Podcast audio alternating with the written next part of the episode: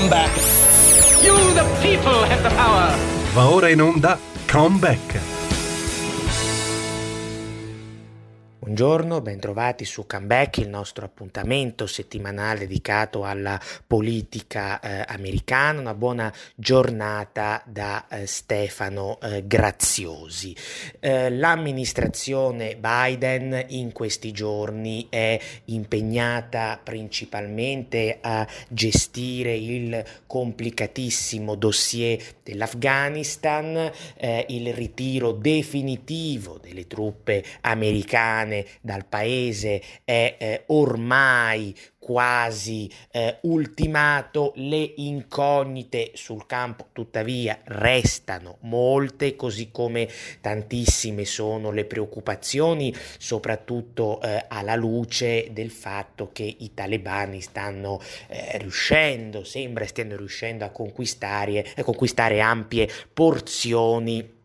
di eh, territorio e questo ovviamente getta un'ombra sul futuro già di per sé problematico eh, dell'Afghanistan, che cosa accadrà non solo all'interno del paese eh, ma anche poi eh, diciamo sotto il profilo eh, internazionale, quali saranno le potenze che riusciranno ad emergere in termini di, di influenza. Quindi questo è, è come dire, non, non sarà ovviamente ovviamente non è ovviamente l'unica preoccupazione, ma è la preoccupazione principale che sta eh, caratterizzando, dicevo, in questi giorni l'attività della Casa Bianca e poi nelle eh, prossime settimane eh, cercheremo di entrare magari più nel dettaglio della questione per cercare di eh, capirci qualcosa, ripeto, ehm, ci sono tanti punti interrogativi e una delle grosse preoccupazioni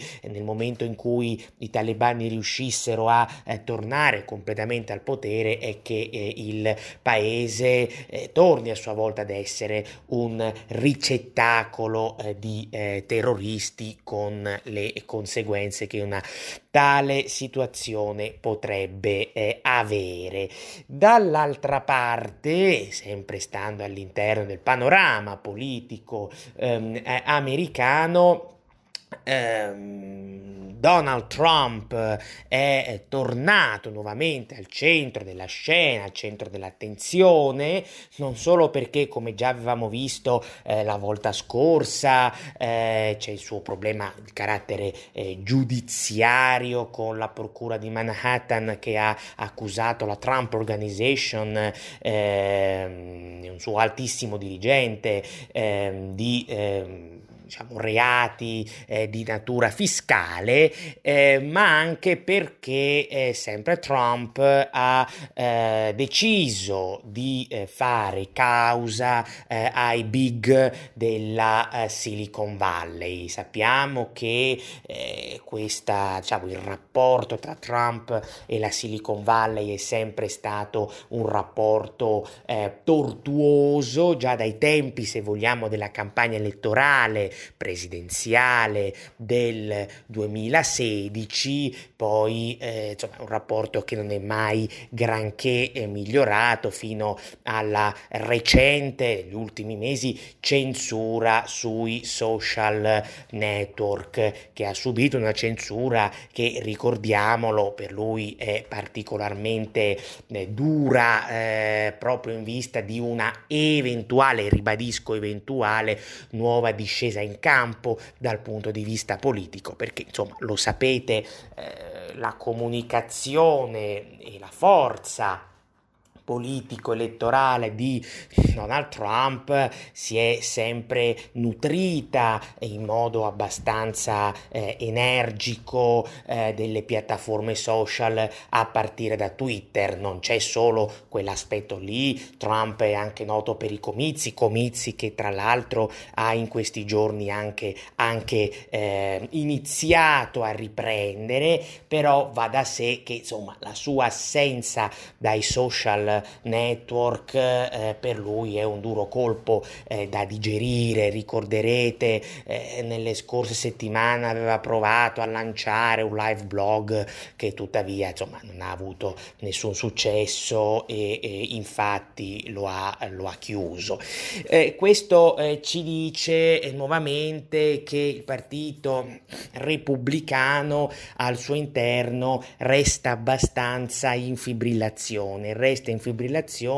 proprio a causa di quelli che sono i dubbi sul suo futuro. Questo è un tema, lo sapete, su cui torniamo spesso in questa trasmissione e che stiamo appunto monitorando da vicino eh, da mesi, anzi diciamo da quando Trump ha lasciato eh, la Casa Bianca lo scorso, eh, lo scorso gennaio. Come vi dicevo già anche la settimana scorsa, è ovvio che eh, Trump da una parte cerca di rimanere eh, lui stesso al centro dell'attenzione volente o nolente, quindi sia per le grandi giudiziarie ma anche per una serie di iniziative politiche,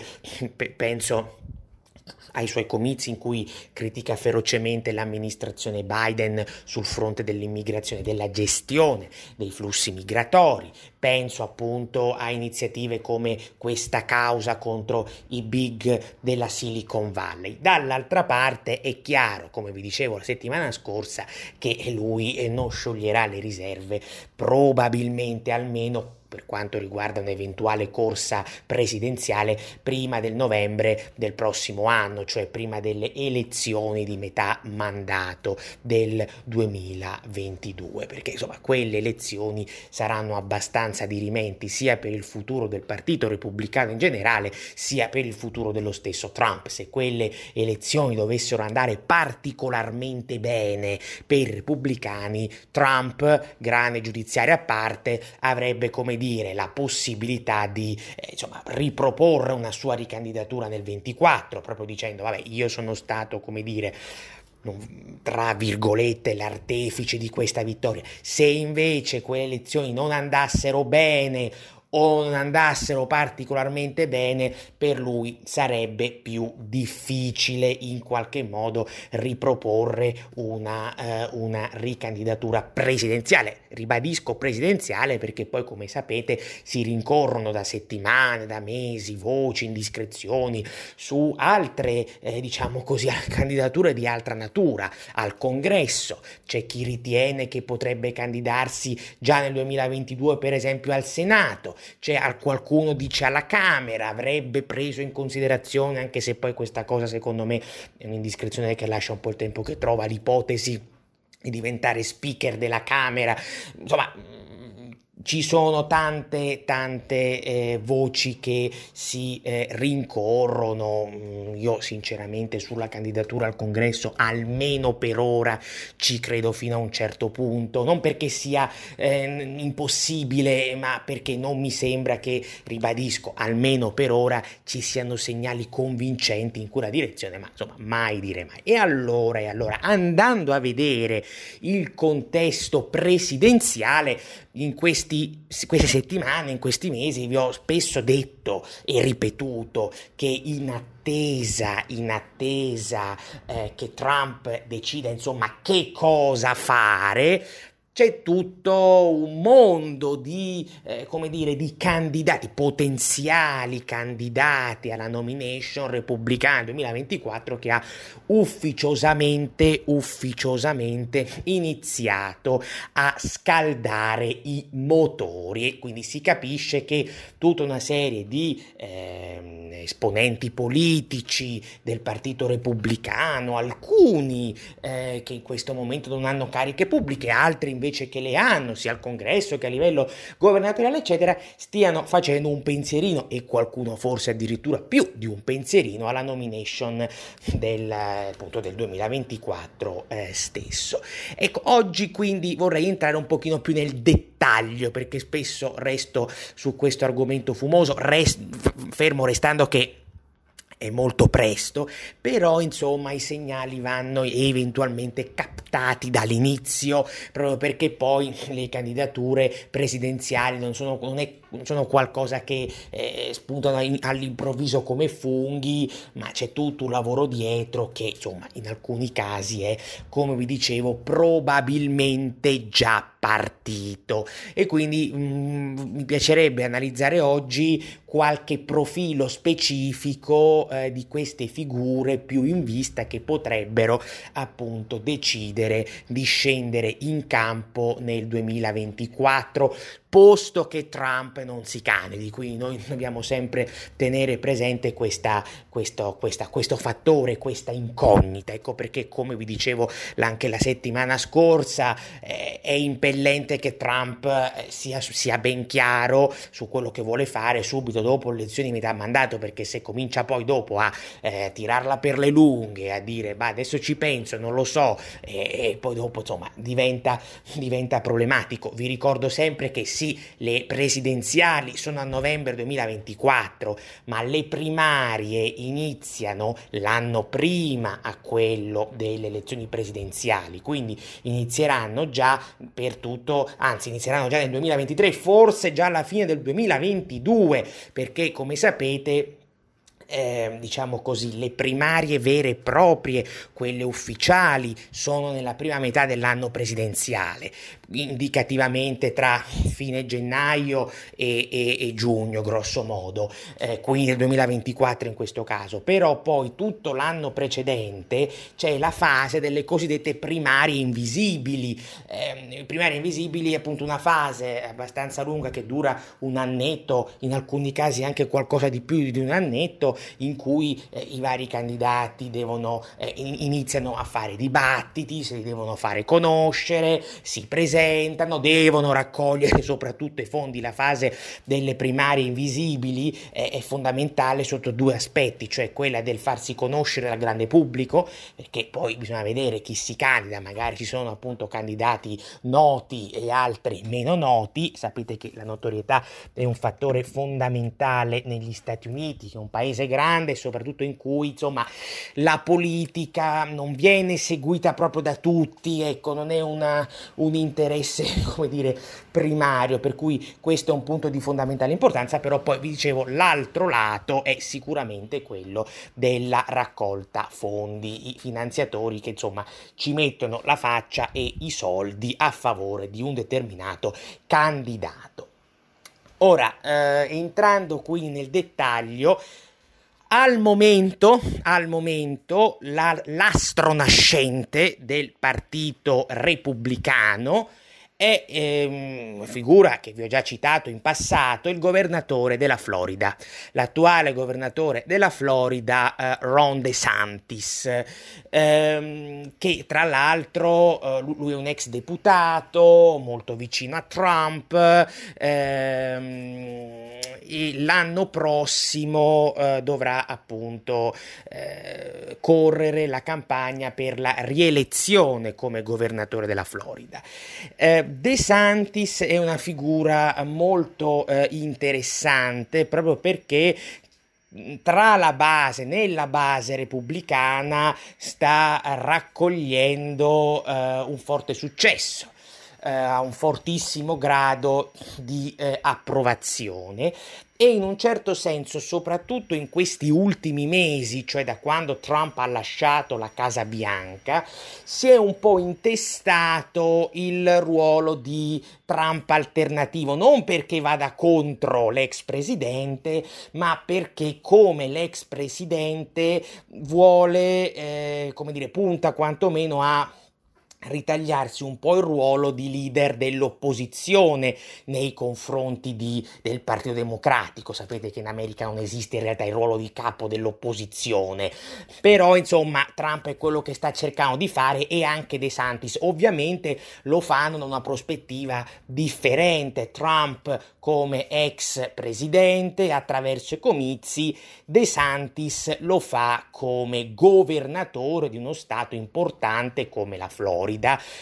stato insomma che è abbastanza eh, diciamo significativo soprattutto durante le elezioni presidenziali. Certo non è detto che avere la Florida ti porti automaticamente alla Casa Bianca però è pressoché indispensabile o quasi indispensabile soprattutto per i repubblicani eh, avere la Florida per arrivare poi alla Casa Bianca. Trump ad esempio la Florida l'ha vinta nel 2020 l'ha vinta anche abbastanza bene perché insomma rispetto a quattro anni prima riuscito a incrementare lì eh, i consensi, a conquistare una buona parte di voti ispanici, però comunque alla fine la Casa Bianca non ci è arrivato. Questo però non significa che la Florida non sia uno stato, ribadisco, soprattutto per, perché vedete, i democratici possono riuscire ad arrivare alla Casa Bianca senza la Florida, vedi Biden, vedete Biden l'anno scorso, ma per i repubblicani è pressoché quasi impossibile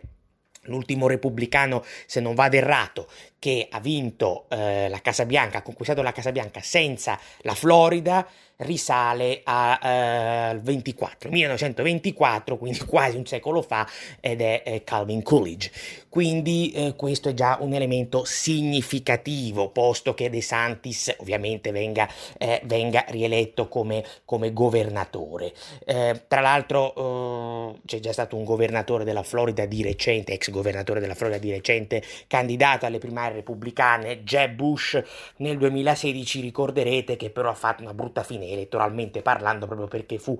politicamente triturato da Trump, ma insomma quella è un'altra storia. Rispetto a Jeb Bush che è un repubblicano sicuramente molto centrista, ehm, criticato dalla destra, questo a livello storico, eh, De Santis è al contrario uno insomma molto più vicino eh, agli ambienti del conservatorismo, quindi è molto più, più spostato a destra di Jeb Bush.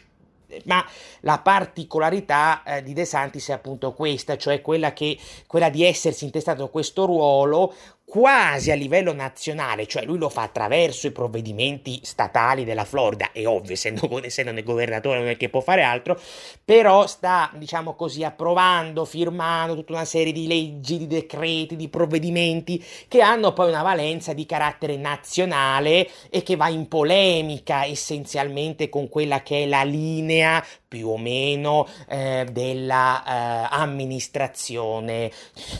Biden. Quindi, per esempio, negli scorsi mesi De Santis in Florida ha approvato una uh, norma, una nuova legge che eh, punta a eh, rendere eh, responsabili i social network, le piattaforme social eh, delle loro attività di censura ai danni di, ter- di, determinati profili, una legge che è stata fortemente contestata, criticata non solo dai, dai diretti interessati ma anche dal Partito Democratico americano perché ritiene che questa sia una legge liberticida, che questa sia una legge che eh, porrebbe internet e il web sotto il controllo dello Stato, eh, De Santis re- ha replicato dicendo no, in realtà non è così, ma quando una piattaforma social, per quanto privata, ma ha piattaforma che ha un potere notevole, eh, decide di eh, censurare qualche profilo, non può farlo così in modo eh, arbitrario, ci devono essere dei paletti, ci possono anche, questo prevede la legge, essere dei ricorsi e finanche delle multe. Quindi, come vi dicevo prima, parla, partendo dal tema no, della causa che ha intentato Trump ai big della Silicon Valley, questo è un tema molto eh, sentito eh, tra i repubblicani e ha per questa ragione proprio una eh, ripercussione ovviamente a livello nazionale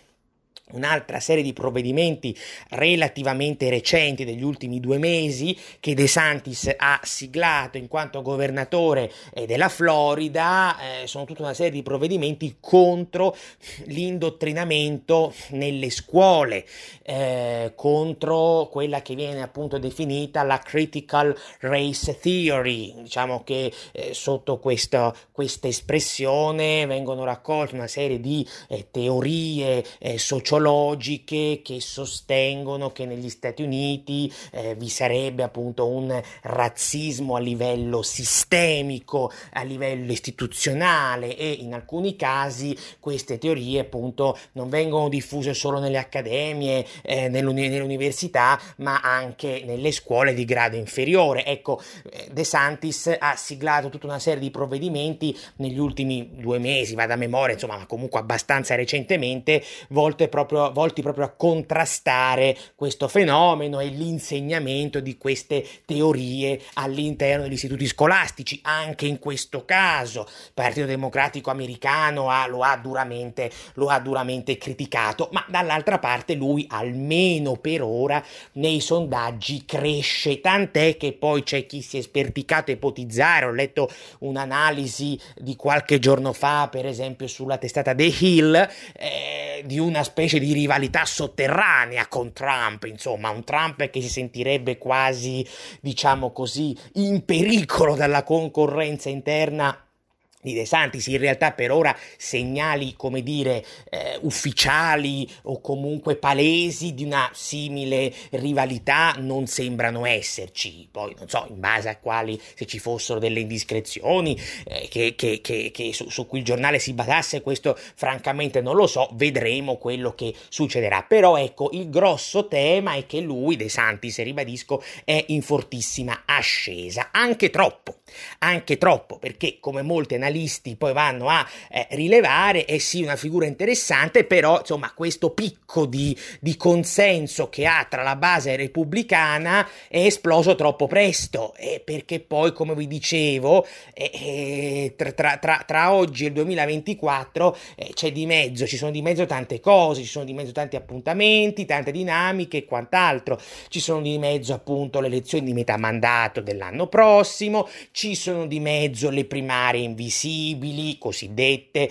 del 2023, poi le primarie effettive del 2024 e infine le presidenziali. Quindi ehm, diciamo che eh, la storia insegna che tendenzialmente quando un candidato eh, un, diciamo così, eh, si ritrova con un altissimo grado di consenso troppo presto rispetto agli appuntamenti elettorali importanti, non sia esattamente un buon segno. Poi non vuol dire questo che insomma, necessariamente De Santis non andrà da nessuna parte, anzi al momento eh, è una delle figure più riconoscibili, diciamo, in termini di leadership nel Partito Repubblicano dopo Trump, però questo è sicuramente un segno che deve essere tenuto, diciamo così, eh, presente. E poi invece c'è un altro dato storico va ricordato anche De Santis è un italo-americano e eh, questo anche per lui può rivelarsi un problema perché anche qui storicamente di solito gli italoamericani a livello presidenziale negli Stati Uniti non è che hanno grande fortuna. Pensate a Rudy Giuliani quando si presentò alle primarie repubblicane nel 2008 che andò malissimo eh, o pensate a Geraldine Ferraro che fu candidata alla vicepresidenza degli Stati Uniti nel 1984 con i democratici, il candidato presidente era eh, Walter Mondale e anche lì insomma eh, quel ticket eh, venne poi sconfitto da eh, Ronald Reagan. Però ripeto, anche in questo caso io vi sto facendo dei casi storici pregressi dei precedenti per cercare di azzardare di capire il futuro, non è detto che questi eh, poi casi debbano necessariamente a tagliarsi a quello specifico di De Santis. L'unica cosa certa è che al momento l'attuale governatore repubblicano della Florida ha il vento in poppa, bisognerà capire eh, se questo vento eh, proseguirà. Tra l'altro, ribadisco, in parte questo vento eh, nasce dovuto proprio alla sua attività di governatore che, eh, a cui lui sta dando poi una, un taglio di carattere essenzialmente nazionale. È cosa risaputa che De Santis abbia intenzione di candidarsi eh, nel 2024, posto che poi bisognerà capire, ribadisco, quello che, che farà Trump. Quindi per è, questa per ora è la figura più interessante da monitorare, ma non è, non è assolutamente l'unica. Farei una breve pausa e poi passerei in rassegna altre figure altrettanto eh, interessanti che potrebbero appunto emergere eh, nei prossimi eh, mesi. Buongiorno, bentrovati su Comeback, il nostro appuntamento settimanale dedicato alla politica americana. Una buona giornata da Stefano Graziosi. Quest'oggi ci stiamo occupando specificamente del Partito Repubblicano e stiamo cercando di analizzare quelle che sono, eh, che potrebbero essere le eh, figure interessate ad una candidatura alle primarie repubblicane del 2024. Abbiamo visto che Donald Trump è sicuramente molto attivo in questo periodo, eh, che però non abbia ancora sciolto le riserve, che probabilmente non lo farà prima delle elezioni di metà mandato dell'anno prossimo. Però abbiamo anche visto come in realtà, eh, nonostante Trump non abbia deciso cosa fare, in realtà ufficiosamente ci sono dei movimenti nel Partito Repubblicano e alcune figure che insomma sarebbero, non dico già pronte a scendere in campo, ma ci starebbero seriamente pensando, avrebbero tra l'altro dato dei segnali abbastanza forti in questo senso. Nella prima parte della trasmissione eh, di oggi eh, ci siamo occupati nella fattispecie dell'attuale governatore repubblicano eh, della Florida, Ron DeSantis, una figura che eh, talvolta eh, vi cito in questa trasmissione, eh, oggi ho cercato in qualche modo di entrare un po' più nel dettaglio, eh, spiegandovi per quale ragione ce la potrebbe fare, ma anche dall'altra parte quelli che sono eh, gli ostacoli più o meno significativi che si frappongono tra lui e la eh, nomination. Ma De Santis non è l'unico, non è l'unico che potrebbe alla fine decidere di scendere, di scendere in campo. Sicuramente ad oggi è quello forse più titolato più forte sulla carta, ma non è certamente l'unico. Un altro nome che sta ampiamente circolando, tra l'altro da mesi, è quello dell'ex segretario di Stato americano Mike Pompeo. Eh, Pompeo, tra l'altro, eh, negli scorsi mesi, dopo appunto aver lasciato il suo eh, incarico a gennaio a Foggy Bottom, ha anche tenuto alcuni eventi, alcuni discorsi, interventi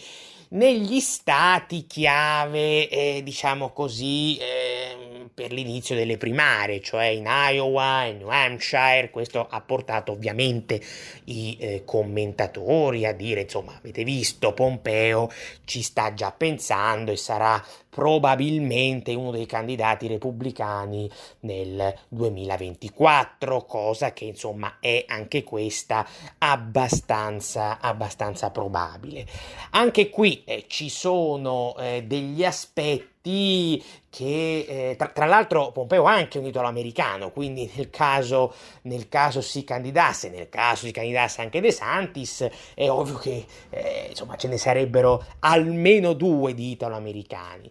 Pompeo ehm, è una figura eh, che anche lui, anch'essa insomma, ha degli aspetti che potrebbero eh, favorirla, ma altri che insomma eh, diciamo costituiscono un'incognita. Un'eventuale eh, candidatura di Mike Pompeo alle, eh, presidenziali, scusatemi, alle primarie presidenziali eh, repubblicane del 2024 sarebbe prevedibilmente, almeno ad oggi, una candidatura fortemente incentrata sulla politica estera. Pompeo, tra l'altro, poi bisogna capire chi si candiderebbe in caso insieme a lui, però sarebbe una delle figure più titolate a parlare di politica estera proprio in virtù del suo ruolo come eh, segretario, eh, come segretario di Stato durante gli ultimi anni della presidenza di Donald Trump. E c'è da giurarci da questo punto di vista Pompeo eh, porrebbe al centro dell'attenzione soprattutto la questione cinese, in quanto eh, segretario di Stato lui si è, lo sapete, molto occupato eh, di Cina e di eh, contrasto alla Cina sul piano eh, dell'influenza geopolitica, sul piano militare, sul piano anche eh, dell'attenzione al coronavirus, tutta la questione del, del, dell'origine anche del Covid-19. Pompeo, insomma, si è molto, si è molto speso su questi temi quando è stato segretario, quando ha servito come segretario di, di Stato. Ehm, c'è da dire che tendenzialmente i candidati troppo concentrati sulle problematiche di politica estera non funzionano granché, di solito poi falliscono, per, soprattutto poi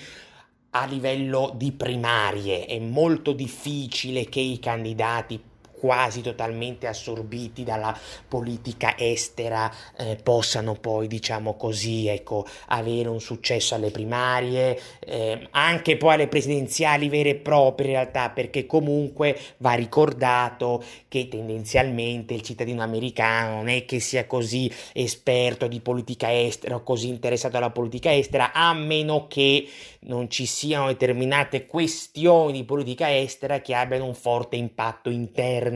Quindi lì bisognerà poi vedere in caso Pompeo come se la, se la giocherà. Del resto va anche detto che Pompeo ehm, non ha solo il tema della politica estera da giocarsi eventualmente. Pompeo, ricordiamo, è un uomo molto religioso, è un uomo eh, vicino, vicinissimo, un esponente della destra evangelica, cosiddetta destra evangelica, quindi questo, diciamo, potrebbe anche coprirlo rispetto a quel mondo. Ecco, quindi tenere insieme due prospettive che tra l'altro lui ha spesso e volentieri cercato di collegare eh, durante, sua, durante il suo servizio come segretario come segretario di Stato americano. E, e ricordiamoci che comunque eh, il mondo della cosiddetta destra evangelica è un mondo molto importante per la conquista poi della, della nomination eh, a livello di primaria è molto importante. Eh, per cui insomma ci sono anche qui eh, degli aspetti che possono aiutare Pompeo effettivamente ad emergere ed altri che invece potrebbero arrivare un po' come dire ad azzopparlo. Tra l'altro eh, c'è anche da dire che mh, mm, se le eh, elezioni di metà mandato dovessero andare bene per i repubblicani e Trump decidesse comunque di non ricandidarsi, a quel punto alle primarie scatterà prevedibilmente la rivalità per intestarsi ciascuno il ruolo di erede di Trump, di vero erede di Trump. Ripeto, questo presuppone che l'astro di Trump continui a brillare tra la base del Partito Repubblicano e non si offuschi, eh, perché altrimenti la situazione cambierebbe in maniera vertiginosa, ma se questo dovesse essere lo scenario, cioè Trump non si ricandidasse ma continuasse comunque ad essere popolare, allora è ovvio che tutti i vari candidati in lizza cercherebbero di dire sono io il vero erede di Trump, sono io quello che porta avanti sua, eh, il suo lascito politico, eccetera. Ecco, lì Pompeo avrebbe una carta in più da giocarsi perché, insomma, Pompeo è stato ministro, appunto, segretario di Stato con Trump, considerato tra l'altro all'interno dell'amministrazione Trump fondamentalmente uno dei più fedeli a Trump stesso, per quanto i due poi non è che la pensassero sempre nello stesso modo sulla politica estera, perché in politica estera Trump aveva una diciamo, tendenza più eh, vicina alla realpolitik, più cauta, da dove Pompeo invece è più classificabile come un falco, però ecco i due si prendevano, per così dire, dal punto di vista eh, personale, caratteriale, questo li ha aiutati poi nel loro rapporto anche al di là di quelle che potevano essere, che di fatto erano delle divergenze appunto di, di natura, di natura eh, politica. Ecco che quindi in questo senso Pompeo Pompeo sarebbe fortemente avvantaggiato, laddove al contrario risulterebbe eh, tendenzialmente svantaggiato qualora la stella di Trump, l'astro di Trump venisse ad offuscarsi. E anzi nel nell'ambito così diciamo del vantaggio Pompeo avrebbe eh, più chance di De Santis proprio perché De Santis sì eh, ha comunque una carriera da trampiano di ferro però certo non è stato ministro nella, dell'amministrazione Trump e quindi non ha avuto quel rapporto eh, come dire eh, stretto con l'ex presidente eh, americano Um, al di là di Pompeo, un altro nome che circola insistentemente non da oggi è quello dell'ex eh, ambasciatrice all'ONU Nikki Haley. Eh, Nikki Haley eh, è un po' una sorta, ad oggi almeno, di eterna promessa del Partito Repubblicano ehm, sicuramente una figura che ha una carriera alle spalle abbastanza solida perché è stata governatrice del South Carolina, è stata appunto ambasciatrice all'ONU, quindi può in caso eh, spendere sia la sua eh, esperienza eh, a livello di politica interna, di amministrazione come governatrice e anche a livello, di, eh, insomma, internazio- a livello internazionale come appunto ambasciatrice all'ONU, il che la porrebbe, eh, come dire, eh, più in, diciamo, in una situazione migliore sia di Pompeo che di De Santis a livello, come dire, generale, perché De Santis è un governatore ma ha scarsa esperienza internazionale, Pompeo ha una forte esperienza internazionale ma meno in termini di amministrazione per così dire concreta. E però anche Nikki Haley ha i suoi grossi problemi eh, problemi perché mh, mm, lei è una figura che finor- finora non ha mostrato un grosso fiuto politico e quindi si è spesso trovata mal partito eh, per delle scelte in un certo senso un po' improvvide, se così possiamo definirle in termini di strategia all'interno dello stesso eh, partito eh, repubblicano. Lei eh, non aveva un buon rapporto con Trump durante le primarie del 2016, non si era candidata ma aveva appoggiato uno dei più aspri rivali di allora di Trump, il senatore della Florida eh, Marco Rubio. Poi eh, quando Trump era arrivato alla Casa Bianca l'aveva nominata ambasciatrice all'ONU anche in un'ottica di, eh, come dire, di ricucire i rapporti all'interno del partito con eh, le ali più riottose. Da ambasciatrice all'ONU lei ehm, insomma, ha portato avanti una linea non sempre eh, in armonia con quella dell'allora presidente repubblicano, come Pompeo Nikki Haley, eh, piuttosto proattiva, battagliere, più un falco in politica, più in politica estera.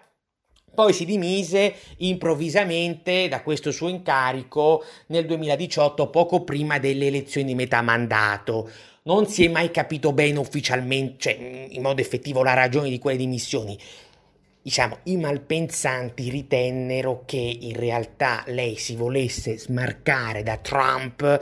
prima di quelle elezioni perché molti ritenevano che le elezioni di metà mandato del 2018 sarebbero state un disastro per il Partito Repubblicano e che quindi la colpa sarebbe andata su Trump e che quindi alle primarie del 2020, insomma, ci sarebbero stati forti sfidanti contro di lui. In realtà poi le primarie, le, scusatemi, le elezioni di metà mandato del 2018 non furono un disastro per il Partito Repubblicano, non furono un trionfo, ma neanche un disastro perché si conclusero con un pareggio, la Camera ai democratici, il Senato ai, ai repubblicani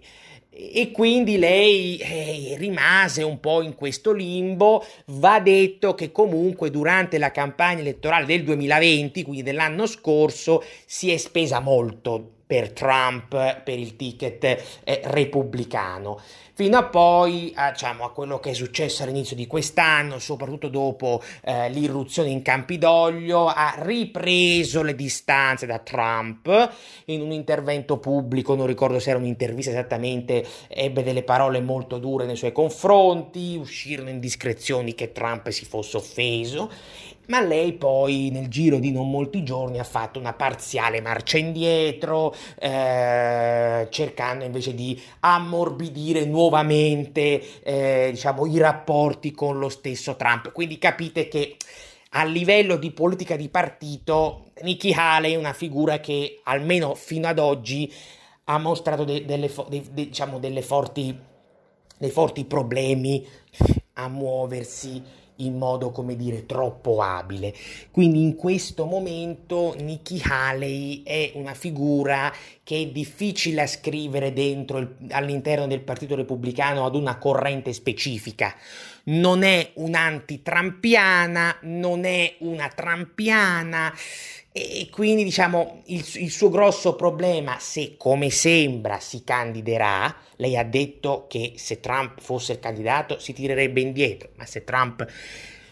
non si candiderà, quindi diciamo così è abbastanza certo che lei scenderà in campo, quindi nel caso se dovesse scendere in campo il suo grosso problema sarà trovare una propria identità, perché la storia insegna che a livello di primarie quei candidati che non hanno un'identità chiara, una collocazione chiara, tendenzialmente poi perdono. Pensate a Kamala Harris durante le primarie democratiche del 2020.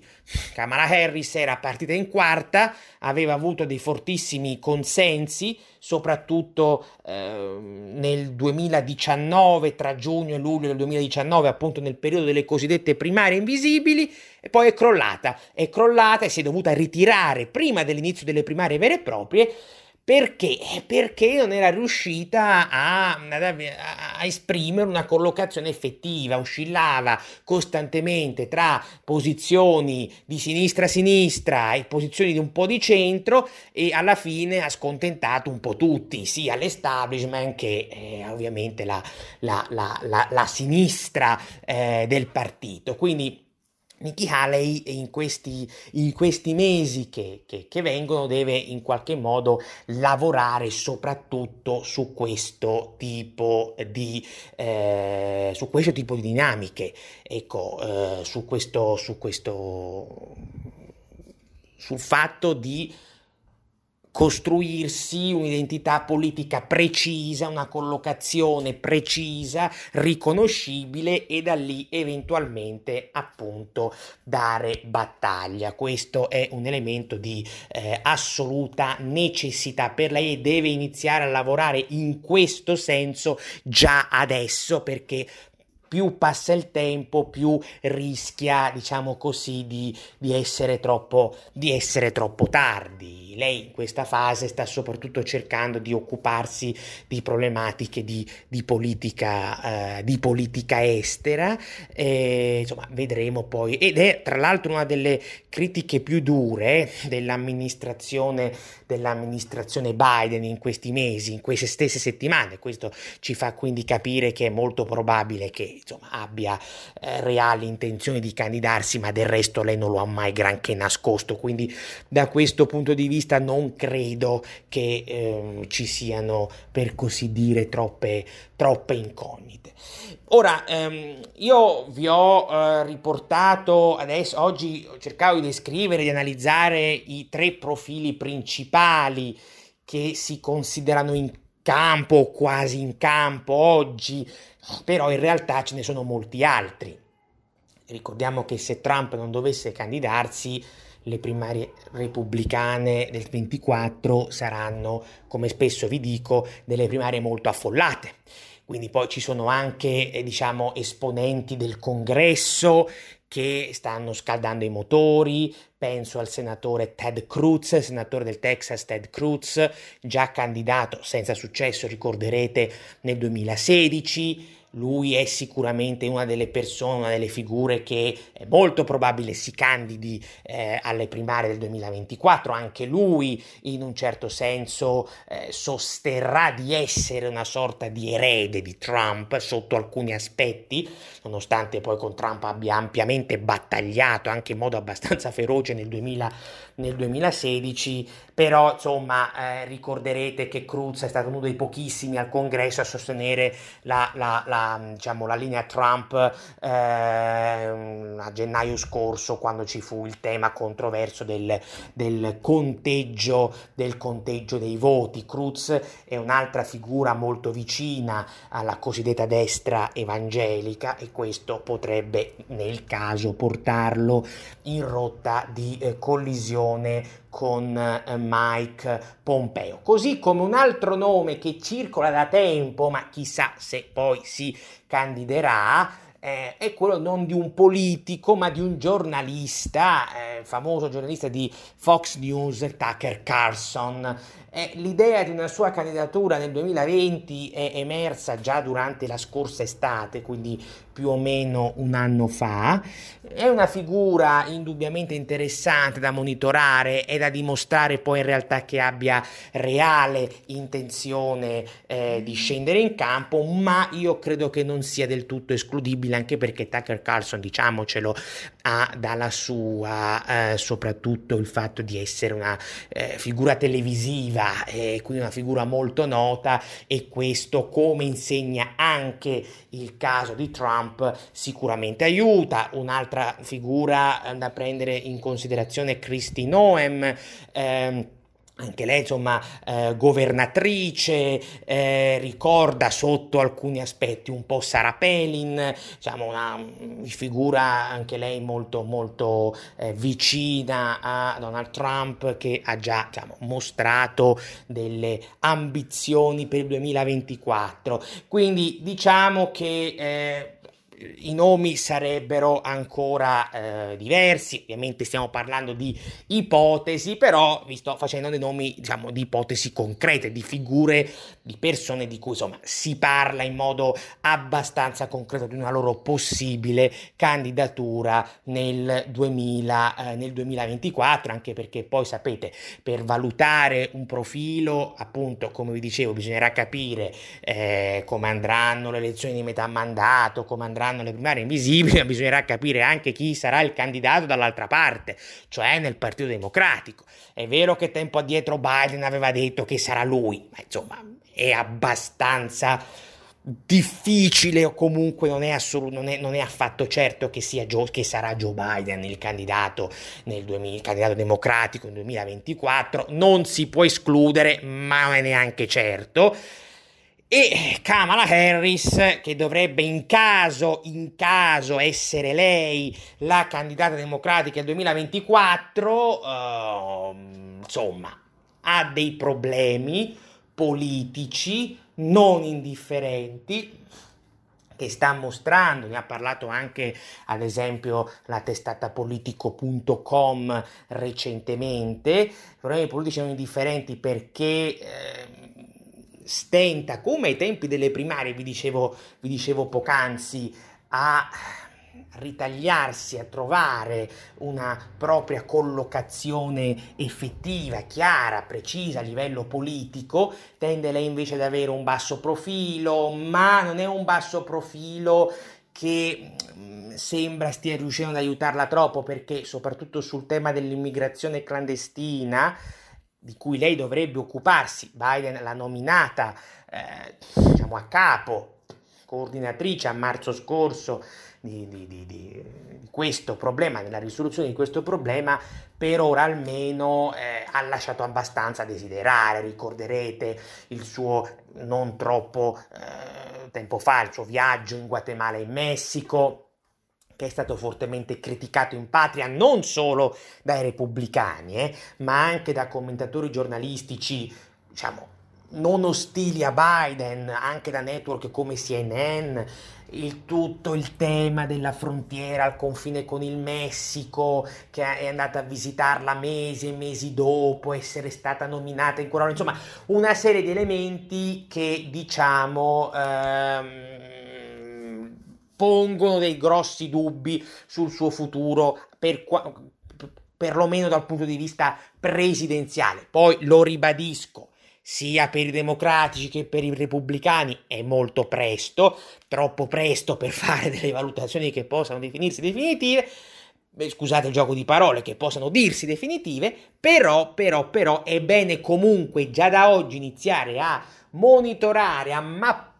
diciamo così, entrambi i partiti perché è proprio in periodi come questi che i candidati iniziano a muoversi e diciamo, le loro campagne elettorali proprio in periodi come questi che tendenzialmente affondano poi le loro radici, quindi è bene seguire questi profili fin dall'inizio per capire poi magari anche la loro, eh, tra virgolette, evoluzione, il loro orientamento e la loro effettiva capacità poi di conseguire o meno gli obiettivi presidenziali che si prefiggono. Io per oggi vi saluto e vi do appuntamento alla prossima settimana. Una buona giornata da Stefano Graziosi.